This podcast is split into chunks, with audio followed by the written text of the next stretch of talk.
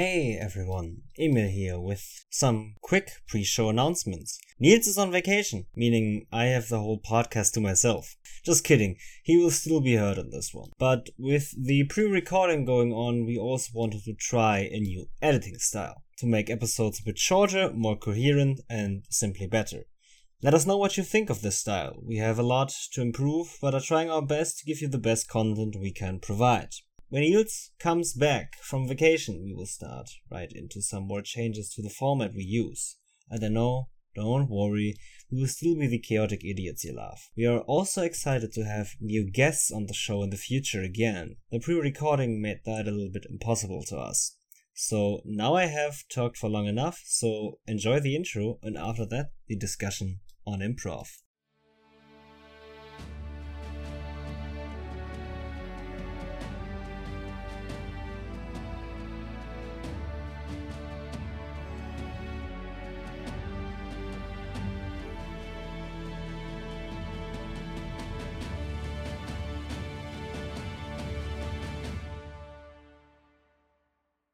What's up? Welcome to the 23rd episode of Double DM Podcast, where I, Emil, and Niels, my lovely co host, Hello. talk about what is today's topic again? I think it was improv. Yeah, it was improv. Man, we're improvising this session today.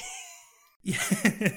oh yeah, we do. like, how are you feeling? How is how is today for you? I'm good. We are preparing for my vacation, so it's Mhm. a little scrambled, but yeah, it was all good. I had a session yesterday Oh, with my buff half oni wizard. oh, tell me about that. How was that? Yeah, the, in the first session we were attacked by some sort of airship dropping bombs on us, which is unusual because it was a sailing ship but flying, and we need to alert different temples around the continent. And for that we got or had to get a crown of dreams. Was it? Uh, it was called Ooh. uh, with which we could cast the dream spell once per day to alert other temple guardians. We did that in the last session. It was a pretty RP heavy session Uh-huh. and then wandered through the mountains to get to the next village. Nearly falling to death because of stupid breaking rocks, we landed in a cave. Wandered through that a bit and left on a cliffhanger where we sit right or stand right in front of a Dao, some sort of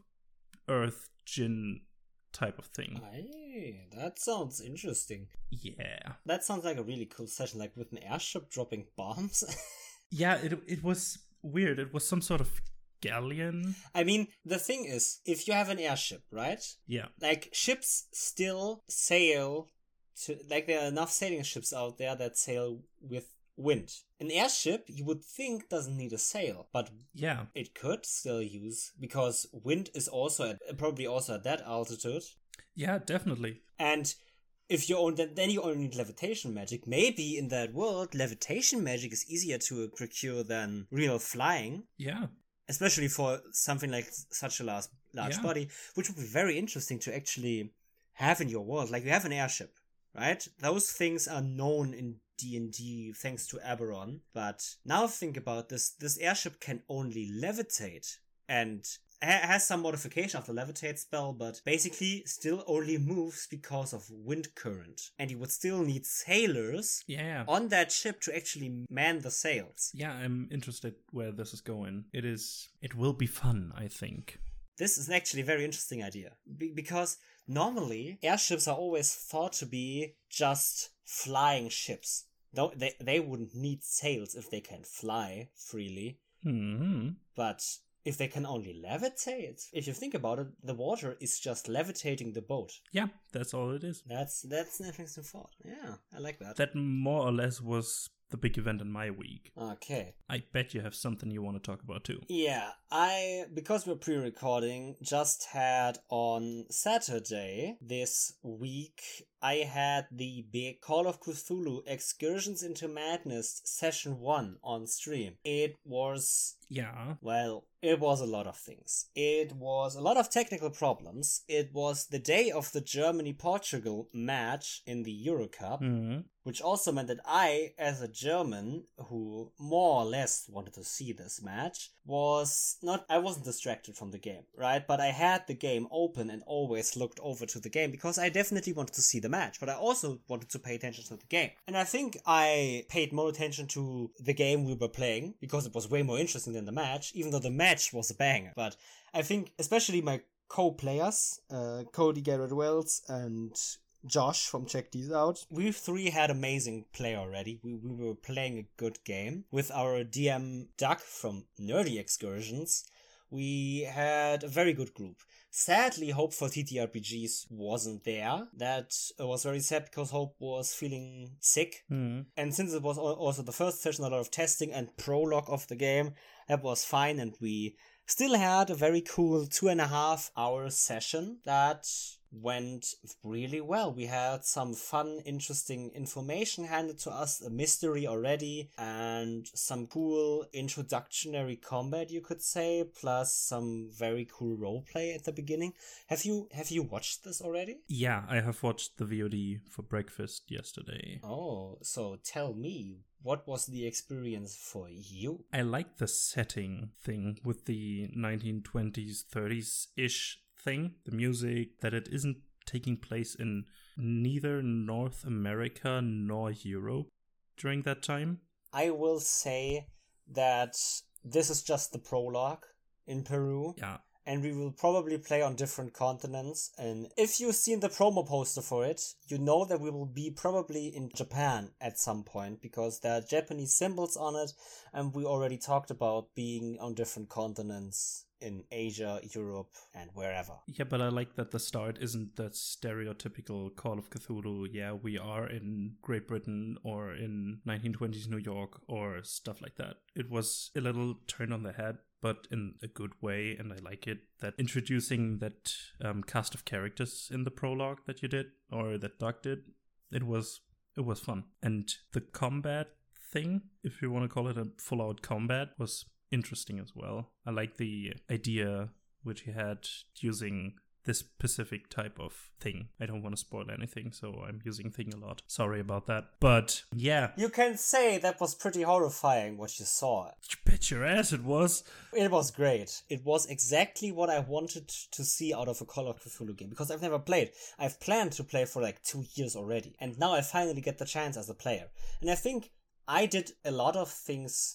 I, I don't want to praise myself because I hate praising myself, but we all did a lot of things right with our characters in that session. We had a doctor who Yeah. instantly tended to the uh, to the wounded. We had an author who basically looked for the information and we had the soldier who was me who basically took after the creature that attacked so every one of us played a different part in that instance Yeah, but still kind of working together, but still not. Because you all did different Mhm. things, but it all followed the same Yeah. goal, kind of. It was it was fun. I definitely advise everyone listening to watch this. Yeah.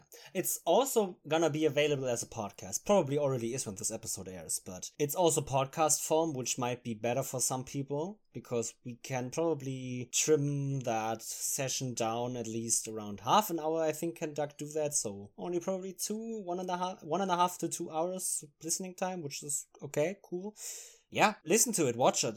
Duck is an amazing DM. So if you ever get the chance to even play with him, take that chance. I can guarantee you that is something you should take as a chance. That's amazing. He's he's very good. Yeah, it sounded Um, like fun, but it all it also came from the different players. You all worked together well, built up of each other's role play and stuff. It was good. I love it. So, how is the weather? To put it simply, I feel like an fucking ice cube in a desert, just melting away. It's today is not that strong. It's only 21 degrees Celsius outside. But the last four to five days It's were like always been above 36. 30. Yeah. I think we hit the peak. Yeah, I think we hit the peak last Friday with thirty-seven point something degrees I Celsius. think point eight it was. Yeah, it was. Oh, damn. It was just so hot. Like the, the big problem for me with this weather is I can't really start sleeping. Like I have a Hmm. different difficult time falling asleep at in this heat, but as soon as I'm sleeping, I am down for the count. It will not wake me up for like six or seven hours straight when I when I'm asleep in this heat, but falling asleep is so much harder for me. Yeah. You need a lot, uh, or I need a lot more time as well. I'm glad I have some sort of ventilator next to my bed. It Mm. helps, but the noise is distracting again. So, eh. I mean, I, I sleep with an open window, right? But like, Yeah, but even if it's 1 a.m., the air was still, I think, 26 or 27 Yeah. degrees. it was still it was still very very hot. It was still, it, it was colder than in noon, but yeah, Yeah. still hot. But that's basically the weather description for me. Yeah, same. It's just hot. So with the Witcher campaign, I'm doing a whole lot more improv than I normally do with my campaigns. I think that's because, or how I wanted the campaign to be. I wanted it to be way more player centric because we have so few players. Um, like we talked about in the last episode, player composition, right? Yeah. I have very few players in that campaign, like three, and that allows me way more to make stories that are way more player centric because there's no one left out. Yeah. And that way I can do a lot more improv because I know for a fact that you guys all have the same goal to meet. Like in other campaigns, they have the goal to stop the cult of Tiamat from resurrecting Tiamat, but their ways to get there are heavily different. You three in that campaign all have the same way to get there. Yeah. Because of why you're so few players, you have to work together more in the setting. So I think, and then that's the reason why I do more improv with you guys because I, for a fact, don't have the problem of having to really improv everything because I know for a fact that you will follow the hints I give you because they are the only ones you will get Exactly. and you guys know that. Um, yeah, so this is why I do a lot of improv. I improvise basically everything in that campaign except for descriptions. I describe to you how the NPC looks or the place you're going to looks, the scenes. Everything else is probably improvised. I have the information that that NPC can give you, but aside from that, it's purely improv. That NPC has a name, he has a certain way he, lo- he looks, he has the information he can give you, but that's it. There is nothing more. I have the stat blocks prepared for the monsters you will fight, and basically that's it. I don't know what you're gonna do with the information that I give you, and I also don't plan. I plan the sessions basically only two days before we actually play, and that is only with the information that I have from you guys saying where you will want to go when the last session ended. And trust me, we don't know what to do with the information either when we get this. we have, Yeah, obviously not. Yeah, players, um, right? yeah, it's it's just the usual, but No player knows what they are supposed to do with the information given. exactly. But that's the fun of improv. That's the fun you have of improv because you, as the DM, can't predict what your players want to do with that information, and players don't know what the DM wants you to do with that information. Sometimes it's very clear. Like, okay, this person has been taken hostage. And there is more or less one logical explanation the DM mostly wants you to go in, depending on the campaign you are. Yeah. But normally it's ha- something to do with that hostage, not ignoring it. But I have a campaign right now, the Phantoms of Chaos one, where my players, I've told them beforehand, this world you're in is evolving. This world you're in is big. You are not supposed to solve every problem for anybody. Like they have this uh, mass murderer running free around the land right now.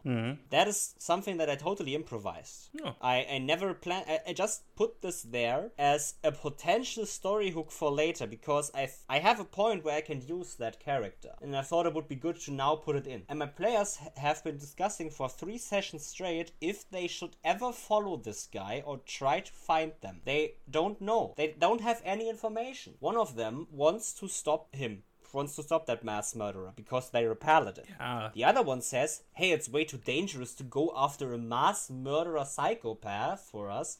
Why would we do that? That is improv because I didn't give them the information that they have to go after them or that they should not go after them. I only gave them the information that they are there. And now my players are improvising what their characters would do in that situation with that information and acting upon that information with their character. Yeah, and regarding all that, you told us that you don't really plan that much in the Witcher campaign now. But in your usual, for example, D&D campaigns, which you mostly play, is there some sort of difference between how much you plan and how much you improv? Some sort of ratio, maybe, or Um, I think a ratio is hard Yeah. because ratios are always hard.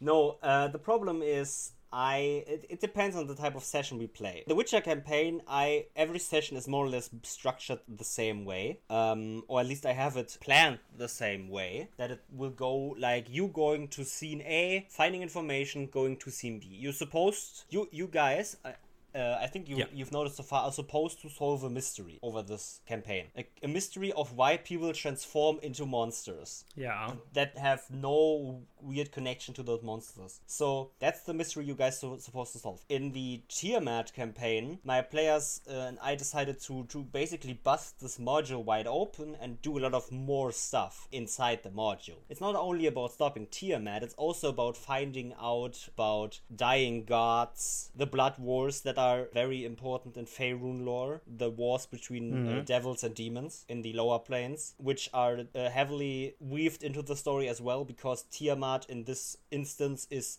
the prime protector of the nine hells, of the first level of the nine hells. Resurrecting her and pulling her from the nine hells. eh, that might result in something different for those blood wars. Oh yeah, that's an interesting thing. Then again, I have this tournament arc we're in right now. My players are in Waterdeep, and I basically gave them a lot of downtime now to reiterate all their information, look at it, cluster it, and find out what they can tell to whom. Like the last two months of sessions were just them getting information and fighting and surviving. Now it's more about what to do with that information we got and how do we use it and what do we tell which and how can we influence the politics because they realize they are not strong enough to destroy this cult. They need help from organizations like the Order of the Gauntlet, the Harpers, the Flaming Fist, the House of Heroes, and stuff like that. But they also need rich influence uh, influencers. No, we're not talking about YouTubers and TikTokers. I'm talking about uh, diplomats, lords, ladies, kings, queens, all that stuff. People have the power to amass a huge army in case it's needed. Yeah, or huge wealth. They are trying right now to get magic items they can use to destroy the cult. Like items that prevent charm effects, items that can slay dragons, items that can protect you from fire, acid, or whatever Yeah. damage type a dragon does. Those are items they're trying to acquire right now. And now the fun thing is they don't have the money or the means to get these items. They need help. How do they get that? That's something fun. So talking about this, how much do I improv and like I do this improv because it works mm-hmm. with this group. This is simple, but you always have to find the way to improv with your you. You always have to find a common common denominator on where everyone is at the level that they enjoy it. There is something like doing too much improv for some people. There is something that not enough improv. There's always the right amount of level for a table, and that's the table you need to find. That's that that's the level you need to find for that table, or you need to find another table for you. If that's not your level of improv, that's fine. That's okay. No hard feelings there. At least for me as the DM, when you go is saying this is not the game I want to play. Exactly. Also, I found that level at being I think forty percent planning, sixty percent improv. Yeah, sounds about right for me. Same for you? Yeah, something like uh, something along those lines. Depending on the group, I'm fine either way. But um, Yeah. around 50-50 plus minus 10% on each side, depending on the group. Also depending on the session, right? If I Exactly. if I have a big political sessions, I plan a lot more than if I know that it's just gonna be them running around the city, buying stuff, talking to simple people. But if it's diplomatic meeting, I Yeah. plan what that diplomat actually wants from them and what information they can give to them. Obviously. That's a lot more planning. So we're talking now about planning improv, right? Because we do a lot of. I told a lot about that. I do planning to support my improv. So can you actually prepare improv? I think you can prepare most of improv you gotta do. What you cannot prepare for improv, because that would be preparation again, is you have an NPC, you lay down everything from the accent to the looks, blah blah blah blah blah. All that would be preparation. But for example, you can improv minor NPCs with, for example, random table. You can uh, improv the race, the hairstyle, the looks, and all that for minor NPCs, I think is pretty hmm? more or more or less easy to do. For major plot relevant NPCs, you need some sort of personality and you have a clear picture in mind, so you have to write that down beforehand.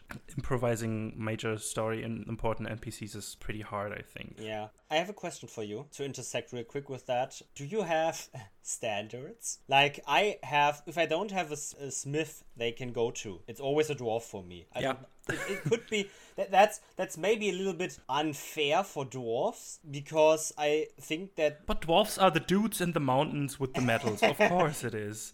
Man, stereotypes are there for a reason. stereotypes. Yoo-hoo! No, it's always this little rugged dwarf, black beard, little bit grumpy. That's my go-to blacksmith. If I if I get out of the blue questions, can I go to a blacksmith? I think okay, yeah, there is one. It's a dwarf, and have fun with it. It's simple, it works, and my players know it. They know it's a dwarf. They know it's simple. Sometimes I change that up, right? Sometimes I say no, it's a half elf. Sometimes it's a halfling. Yeah, but these standards, I got them too. For example, uh, staying at the smithy example, for me, it's also a dwarf, but not that young anymore. He's an older dude, buff as hell, grumpy, some scars along the face, grey beard, battle worn maybe, and just hammering about. Sometimes I like to mm-hmm. add a spice of little burn marks when he was in training for being a smith, and so on and so forth. Yeah. But yeah, uh, for example, um, herbalists are always some sort of elven woman. El- elderly, el- elderly elven women are my herbalists in general.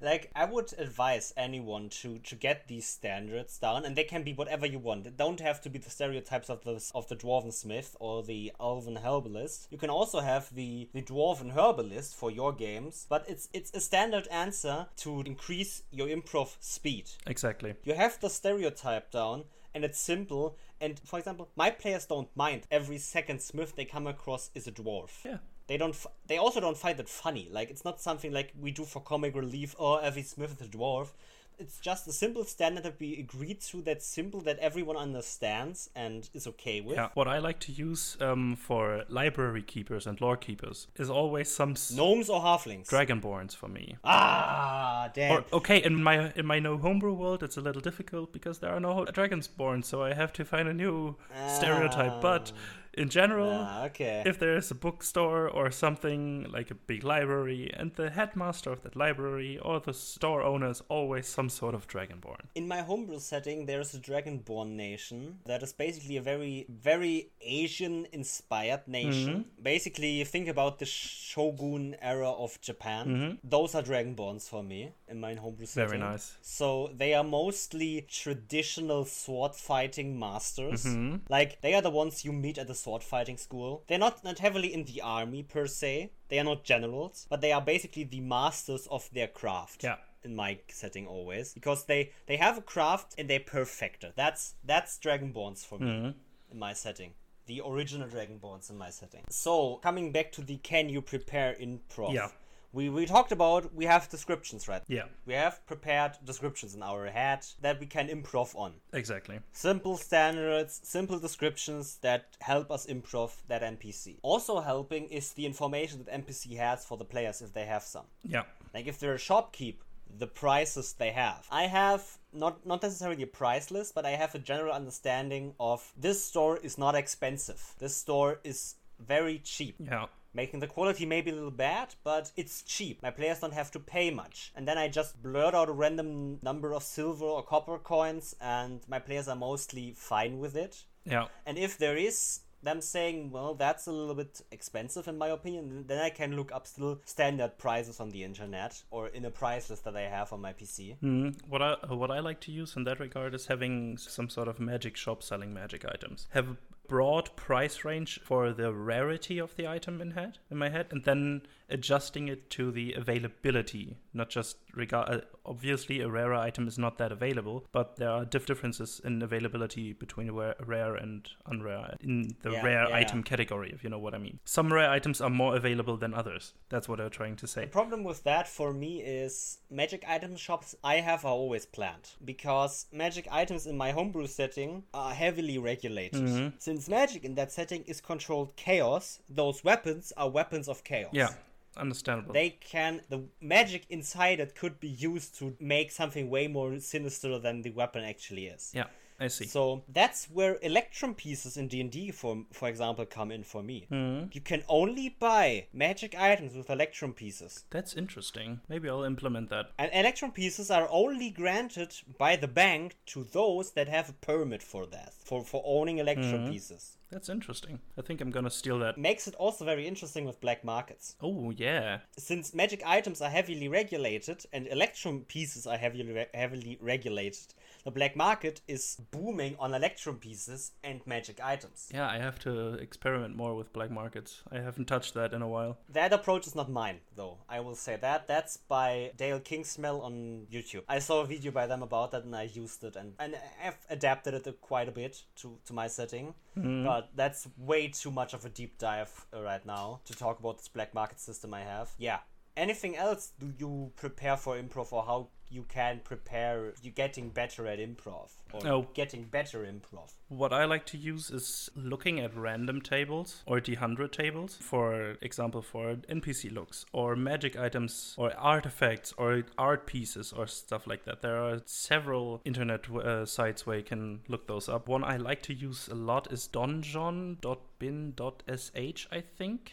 Yeah, yeah, I know that. Dungeon is think I think fine. Everyone knows this. Yeah, um, and I like to use it, for example, even for taverns when they come into a city and I haven't prepared the whole city. So they obviously the first stop in every city is mostly a tavern. So if I don't have anything prepared, I just go onto that internet site and click on the tavern. They give you a description, a barkeep, and their classic or their standard menu with drinks and food, and a description of the place itself, uh, from the outside and from the inside. And you can p- uh, state what type of patrons there are, if they are adventurers or villagers, or if it's a poor, common, or expensive inn, and stuff like that. And if you use them enough, or have used them a lot of times, you have a bank or a pool of, for example, taverns, which you can use. Mm-hmm. So in general, I like to use those random tables, the 100 tables or stuff like that. Look it up and pick my favorites out of them. And then I have a pool of things I can throw at my players, for example. Yeah, that's a good way to use random tables, I think. To basically have a backlog of information to then throw into the game if you need them because you didn't plan for this and right now are a little bit blank on improv. Yeah, especially on some flavor and spice things. If you say, mm-hmm.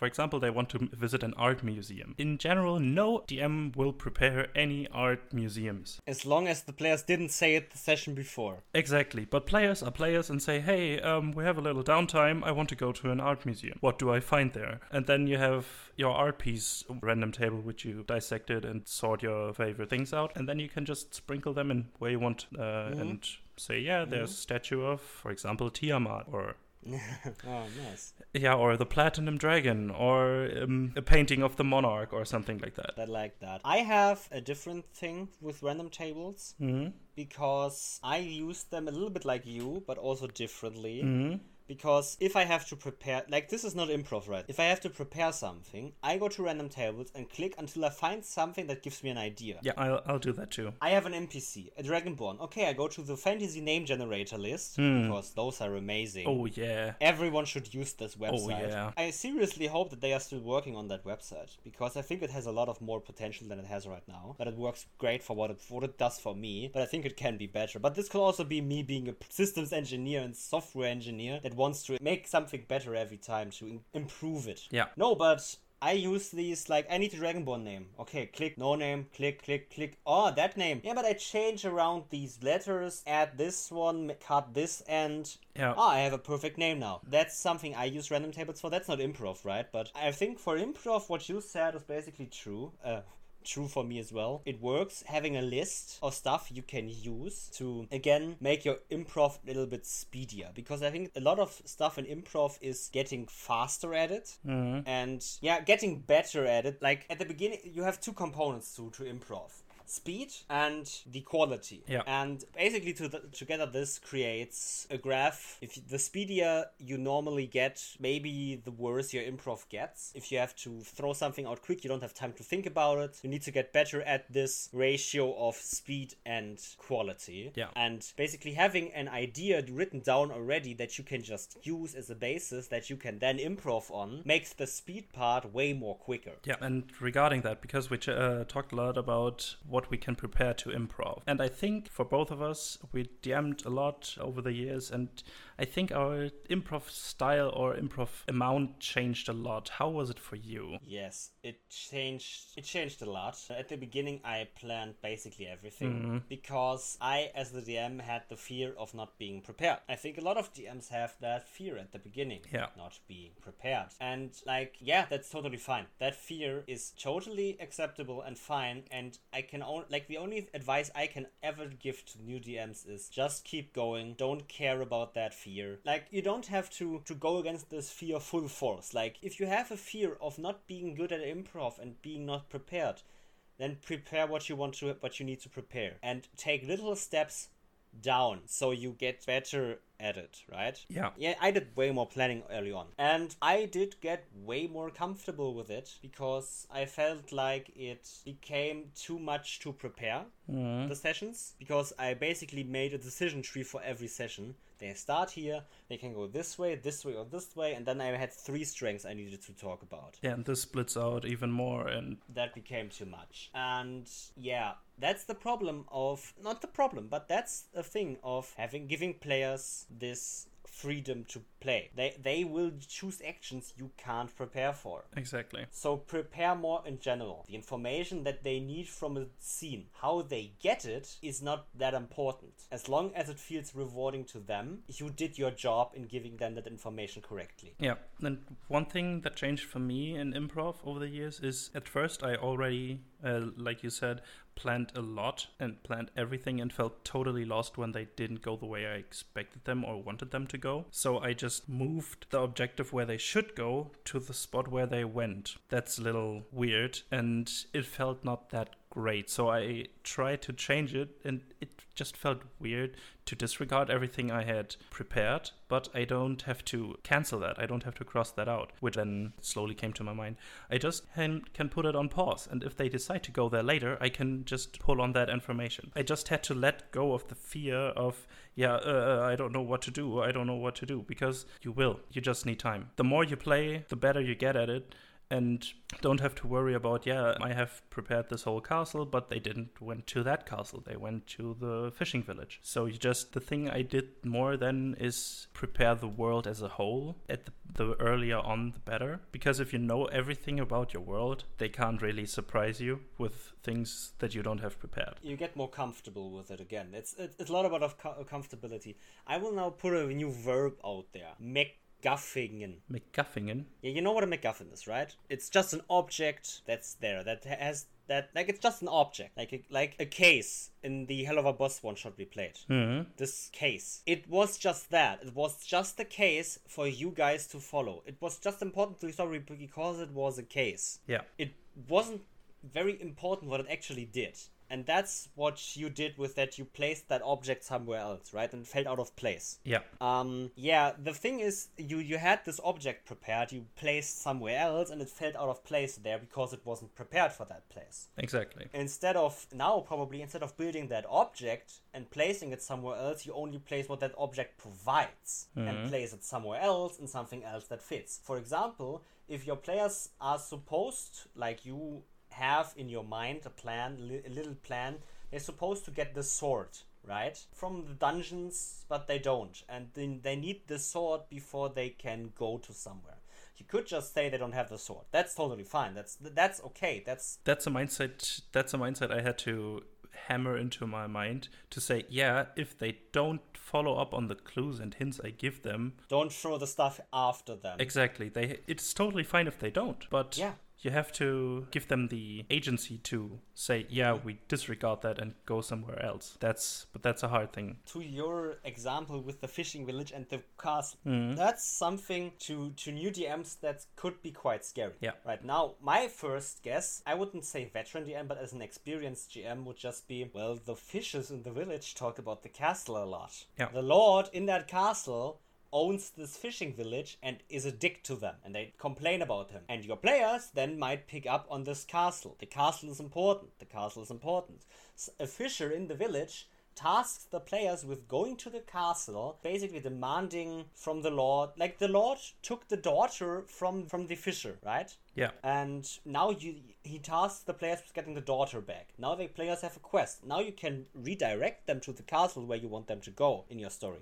So this is very good thing if your players go off track, just gently push them back into the direction where they want to go. You can also hard push them, but it should feel natural to them at least in some ways. Exactly. Throw more signs at them. This is where the main plot is progressing. If you want to go there, please do it. And this is also again MacGuffin. You you have this daughter, which is just a tool for you to get your players to go somewhere. Exactly.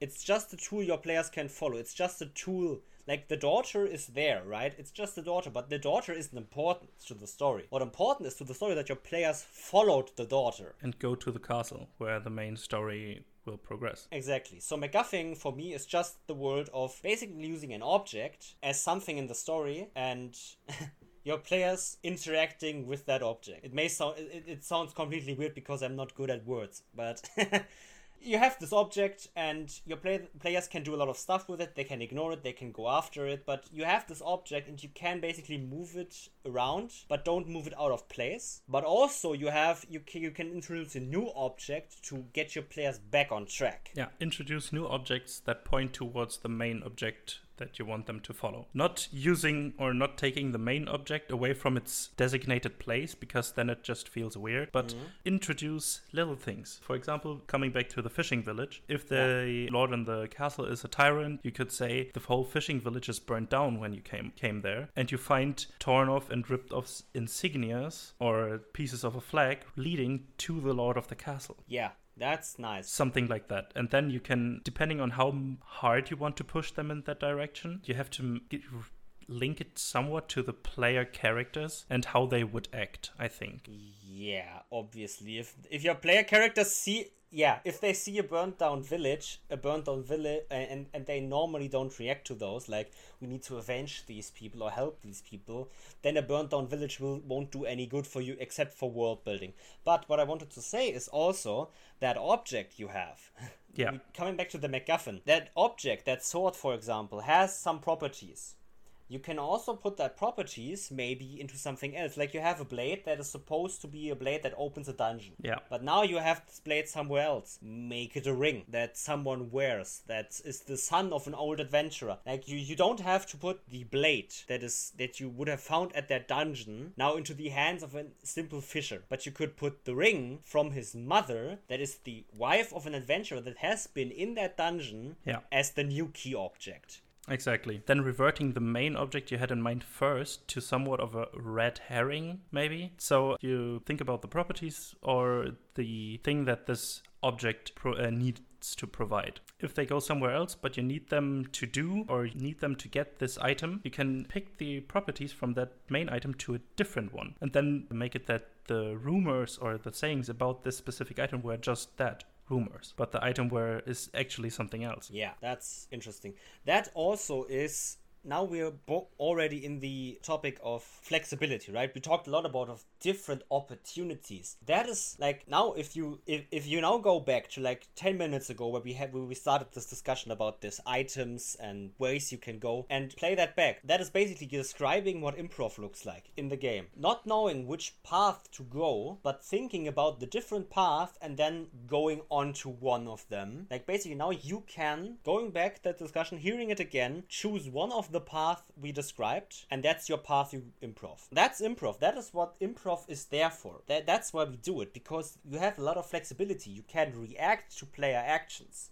Yeah. That gives you, as the DM, and your players freedom in the world. You can move around, you can play with it. and it gives the players a feeling of agency and a real Yeah. feeling of having a bigger impact than they even got already because they all feel like isn't you move everything in their path for the story to follow but regarding their actions it has an impact on the story for the good or bad for good or worse Yeah, nothing feels out of place. They can go wherever they please and do what they want to do there and still drive the story forward. Like, what I hate is when my DMs lead me down a dead end. Like I can understand why they're sometimes important to the story, but if there's only one way to go and the characters wouldn't take that path because of character personalities, because of discussions they have had, then you need to change that path. You need to adapt to your players. Yeah. Don't be set in your plan and if like in a dungeon, if I go to a right and there's a dead end there, then that's okay. That's not what I'm talking about. But what I'm talking about is that none of my actions seem to lead to something. Even if it's failure in something. Even if I don't make it in time to the courtroom to appeal to the queen that my friend is innocent. That is in some ways fine, but Yeah, because this can lead to an incentive for you for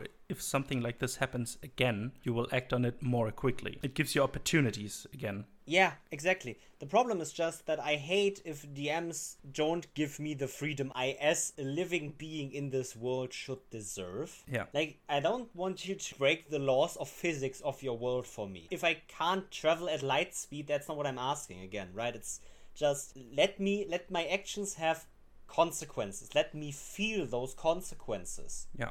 Don't just say this was a no go, this didn't work. Coming back to the example where you have to appeal to the queen that your friend is innocent. If you are in a city three days of travel away from where you have, would have to appeal, mm-hmm. and your friend will be executed in five days, then you have enough time to get there.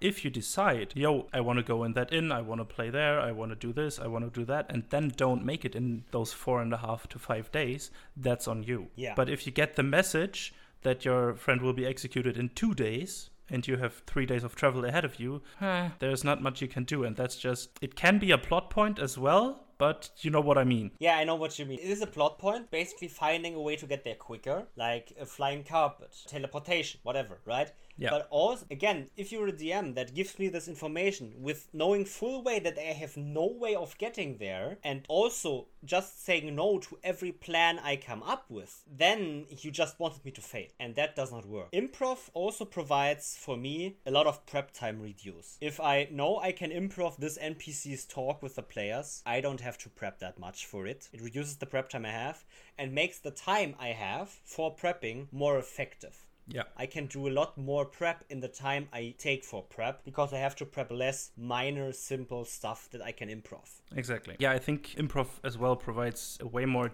diverse or different stories because if you plan your session you have one mindset and one way of thinking about it but if you improv or if your players do something else you, they have four mindsets coming to one conclusion which you might not even have thought of in a hundred years and that can lead to very interesting different and memorable sessions. There are a lot of things that you as a DM can plan for, and those things are not just for fun. Those things are for, like, they're not for funsies. Your players don't come to the table making decisions of their characters that may sound weird at first just because it's fun. They make these decisions because they think their character would make these decisions in these in situations. So roll with it. Rolling with the improv your players give you.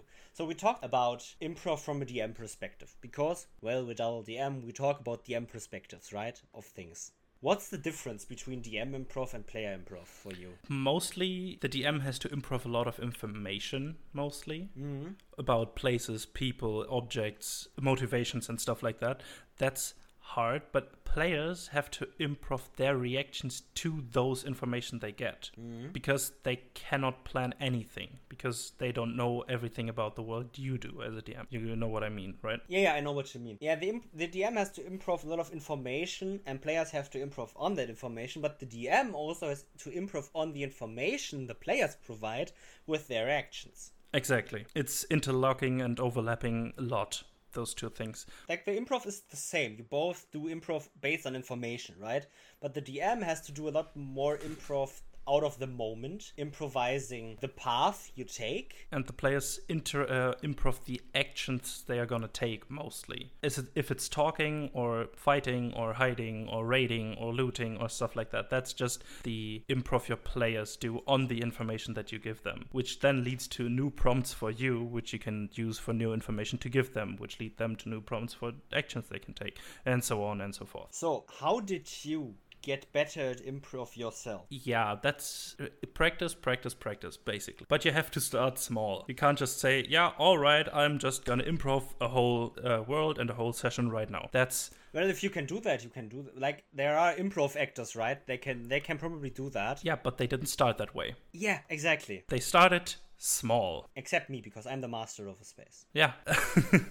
Probably the first step you want to take is improv minor NPC first. For example, they go to a tavern. You have prepared all the taverns and stuff like that. But then just leave out the bartender and then improv that or improv their accent. Try small. Yeah. Try try the simple NPC that's only there to give your players food. That only asks what you want. Okay, I can get you that that's that pork stew. Yeah. First, for example, try making up their appearance. Then you can go deeper with a little accent. Then you can suddenly improv the whole menu, and so on and so forth. Then you can improv the interior design, the exterior design, and suddenly building up on that, you probably will do improvise a, a whole city sooner or later. At some point. Yeah, just take your time. I've once got the advice that I think is one of the best advice I ever got for TTRPGs. That's if you feel weird doing it, you're doing it right, don't stop. Basically, meaning if you feel weird playing your character, that means you're playing a character. You're not playing yourself anymore. You are doing what you are supposed to do. Don't stop it. Like, it is totally okay to feel uncomfortable at first playing that character. The character is not you 100%. It can be, but the point is that character is not you 100% of the way. Maybe some things are projected onto that character from you, but generally that character is not you. So playing that personality should not feel to you like second nature at first. There needs to be some sort of divide of this is my character, this is me, and if you go over that threshold, you will feel maybe a little weird, un- not uncomfortable, just not right. Because it's not you. That exactly, that feeling is something you need to get a little bit comfortable with, and you will get comfortable with if you do it. And one thing I like to do is to practice, obviously, but in and out of game if I want to get more into improvisation. Because you can obviously say, yeah, today I'll do more improvisation, so please bear with me if something isn't according to before or something like that.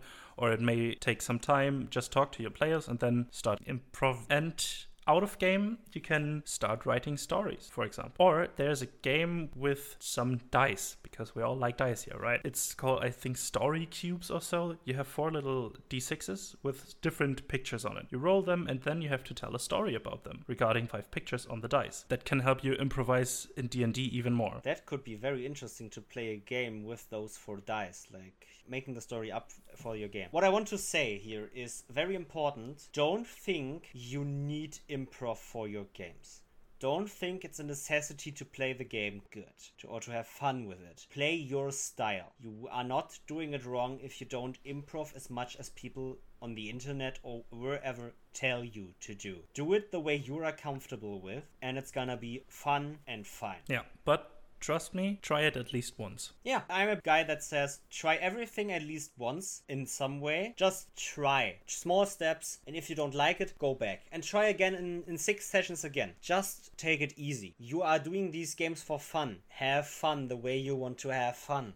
And one thing that helps you improvising, make improvising easier for you in the moment is slow the players down. So you have more time to think about stuff. That's pretty important, especially for beginner imp- improv people. Improv DMs, yeah. Improv DMs, yeah. So, um, for example, you can put little artifacts a dungeon hallway, which they can talk about and make them make history checks or stuff like that. Let them talk about what they see. So you have more time to prepare what's coming ahead. So you have time to prepare the room or so during the session. Yeah, that's good advice. So, last thing we need to talk about is getting players as a DM better at improv. How do you, as a DM, get your players to do a little bit more improv? Firstly, you could tell them to do so. Tell them, yeah, let's try. Maybe if you want to try it, let's try some more improvisation. I have something bad, and I won't tell you what it is right now. You know what I mean? Yeah. So they, the players don't have a chance to plan for the whole downtime between sessions. Kinda. I think you can tell your players, for example, if you have one player that's a little bit shy on improv and isn't talking very much, as as long as they don't know what to talk about. So basically, um, you could tell them that something is coming up where they might shine, so they can mentally prepare for that moment and don't miss this moment. So you can tell them, hey, there's a moment coming up. You don't tell them what moment is coming up or when it's coming up, just that there is a moment coming up where they can shine easily. Like you can build the anticipation for that moment so that when they are in that moment, they feel that they are the one that's needed for this challenge. Like a ranger is needed to track enemies or something through the woods. That's good. And that can be very good combined with backstory chunks. Giving your players something from their backstories or something that is personal to their characters, making this very interesting, telling them, hey, there is maybe something little bit of your backstory coming up. Watch out for that. And then wondering, okay, what's coming up? When the backstory then comes up, they are not surprised. They are not taken aback by this and can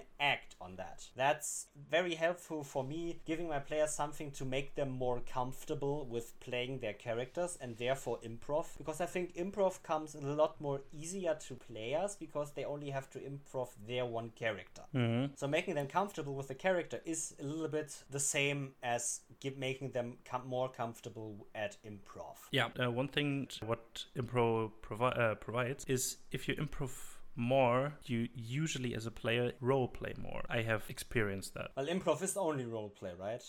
Exactly. That's the reason. You talk more as your character and not, yeah, my character says that and that. You are in the moment and playing your character right now. That helps a lot. Is I just thought of that. And I think coming back to how to get your players to act better at improv is giving them clear challenges that can be overcome. For example, they are locked in a cell. They ask you, "Can I break the bars open?" And you as a DM say, "No, but the guard is f- uh, fell asleep right for the cells. May and it may look like you could reach the keys from here. What do you do?" Giving them clear obstacles that can be relatively easily overcome, but still making it clear this is an obstacle which is not obsolete or just can be disregarded. Giving them again a feeling of freedom, being able to do something and not just having to wait for your plan to go. So even if like if they are in the cell locked and the bard with a strength of 8 says can I break the bars? The barbarian with a strength of 18 that hadn't thought of this could be either asked by the bard, "Hey, can you break this?" which is improv or, and role play, or the barbarian player can say,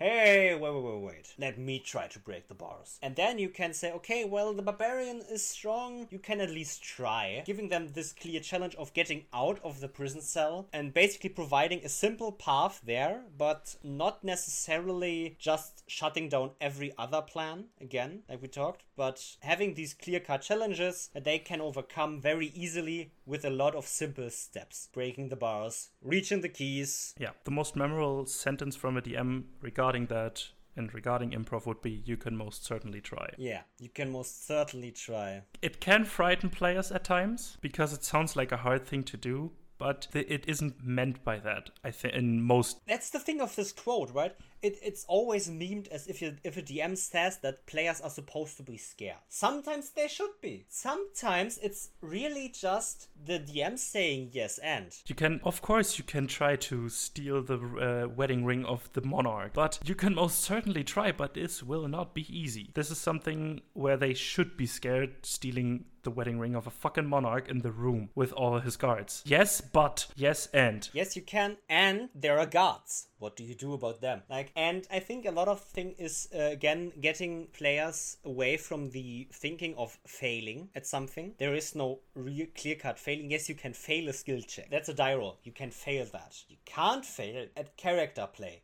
At improv. And there is no failing.